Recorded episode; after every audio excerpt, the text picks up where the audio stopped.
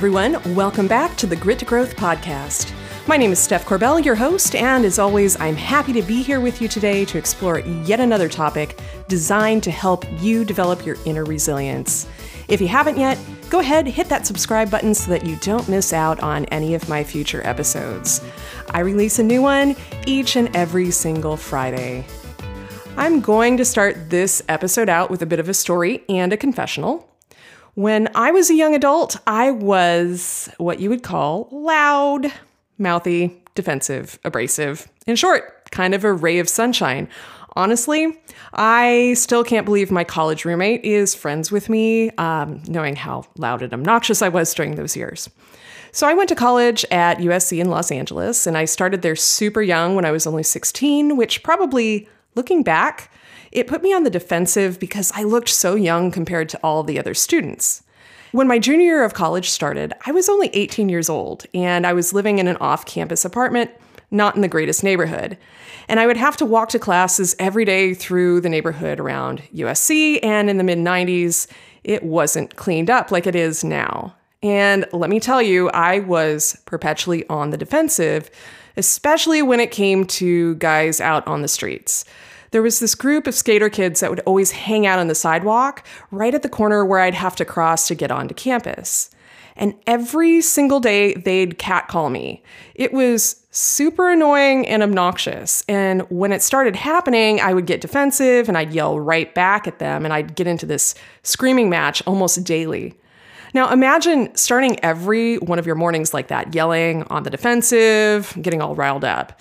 But I quickly figured out that yelling back, it didn't change anything. And in fact, it tended to worsen the situation or even escalate it. The guys would just get more and more rude and say even grosser things to me. So, what ended up happening? I got annoyed, I, I felt really frustrated and powerless, and I just tried to tune it all out. And then one day I had this breakthrough. It was in the late afternoon after a full day of classes and work, and as I crossed the street to go back home, I could hear the cat calls starting again. And you know what I did? I walked over very calmly to the ringleader of the group and I just I stopped and I stood right in front of him. He was shocked that I actually stopped. And I said to him really calmly again, "Hey, can I ask you a question?" And he just looked at me, so I went ahead and asked him, "So, has that actually ever worked for you?" As in, has catcalling one of these college girls ever won one over? And he looked so confused and mumbled, no. So then I said, well, maybe you should just try a new approach. And I walked off. I didn't say anything else. No one else said anything. And you know what? Those guys actually never bothered me again. Now, what's the point of my story? It's to illustrate a truth that most of us don't want to accept, and that is the louder you speak, the less people will listen to you. You can't change someone's mind by yelling at them. And in fact, the louder you yell at them, the more prone people will be to do the exact opposite and lash right back out at you in return. That was certainly my case back in college when I was confronted with anything. I went zero to 100% aggressive until I found my way later in life. So here's something many of you might be able to relate to in some context. Maybe it's something that happened to you or a friend you knew in the past. For me personally, I was raised in a very conservative evangelical family. Most of my mom's side of the family, they're devout evangelicals. And just as an aside, please know right now I'm not making any sort of commentary on religion. That's not the point of this podcast at all. But as a result of my background, I grew up very sheltered and with my folks covering my eyes during kissing scenes in movies, I wasn't allowed to watch Teen Wolf at a slumber party. Seriously, I thought God was going to strike me dead for watching an 80s Michael J. Fox flick. I also grew up in the shadow of fear and worry, of loud preaching of hellfire and brimstone and the end of days and satanic cults taking over. That was, after all, in the mainstream media in the 80s. And what ended up happening to me by the time I was a teenager? I did the stereotypical thing. I rebelled hardcore I left home the second I possibly could, and I did everything during my college experience that I had been told not to do. So much so that I got put on disciplinary probation my first year and I got sent to mandatory counseling, nearly losing my scholarship and getting kicked out of school. Have you ever heard a story like that? Yep, the more you preach to someone loudly, the more you tell them what to do or how to think, it is just simple human nature to reject that. It's human nature to say, screw you, who the hell do you think you are to tell me what to do? We can see this so more clearly than on social media than anywhere else. And yes, I know I talk about this a lot, but it's worth exploring frequently because it's changed our world and how we interact with others. Right now, I want you to sit down and ask yourself how many times have you changed your mind about a current hot topic because of a meme? Really, how many times?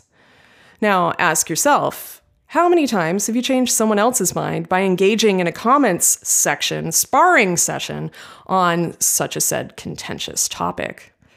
Now, chances are, with both of those scenarios, if you're honest with yourself, the answer is likely close to never.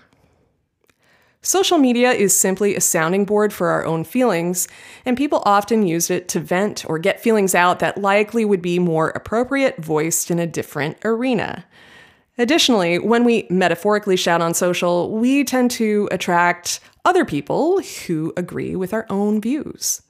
It's so easy to get caught up in self righteous anger with folks online. And it's a lot harder to keep an open mind and engage in a respectful dialogue with people who disagree with your worldview. I personally feel that social media has accelerated this huge polarization in society, this whole my team versus your team mentality. I'm on this side, you're on the other side, so we can't associate with each other. Also, everything you say is null and void and wrong.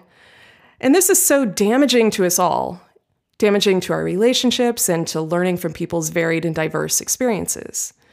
I've found that what tends to change my mind about worldviews is to experience something different, to meet people from different walks of life from me, to get to know them, to empathize with their experiences. And I think most people are more apt to change their worldview if they really get to know someone from the other camp.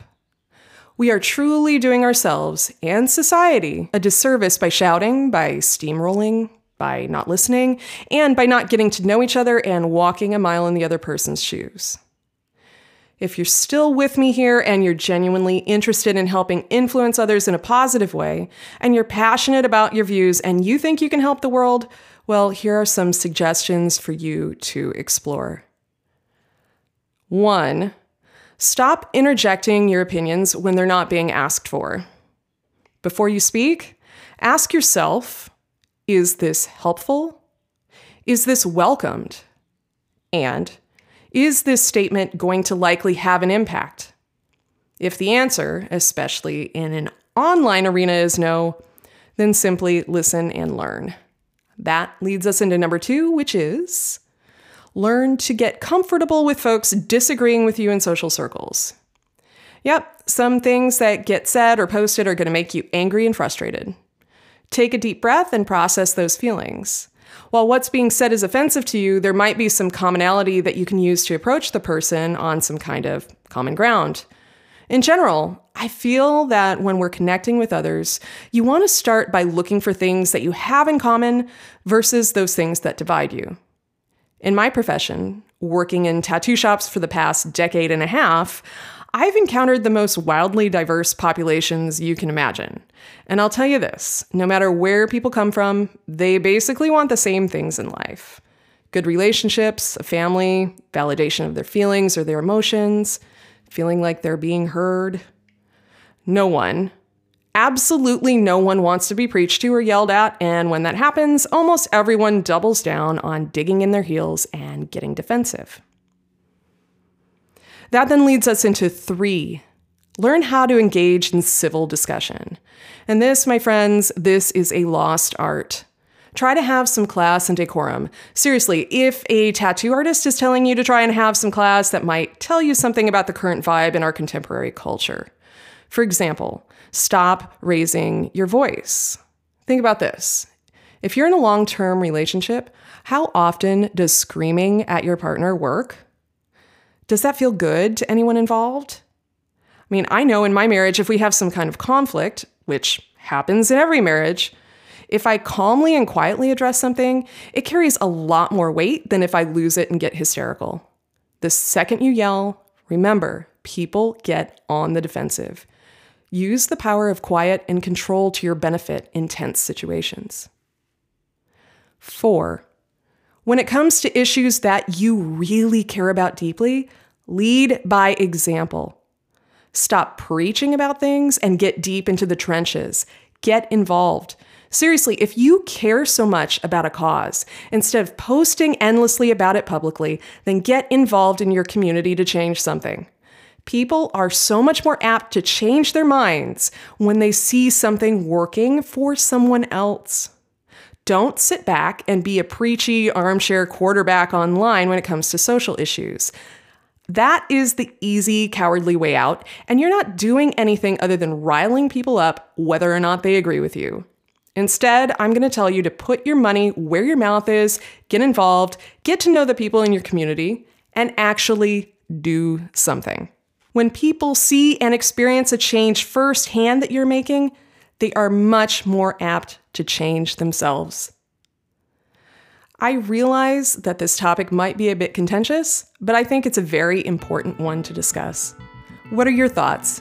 I'd love to hear from you. Whether or not you agree, I'm always down for a civil discussion. You can reach out and connect with me on my website at grittogrowth.com or on my Instagram account at Steph Corbell. That's C O R B E L L.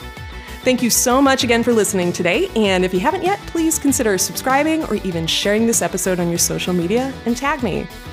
And until next week, remember that you're more resilient than you realize and you're stronger than you know.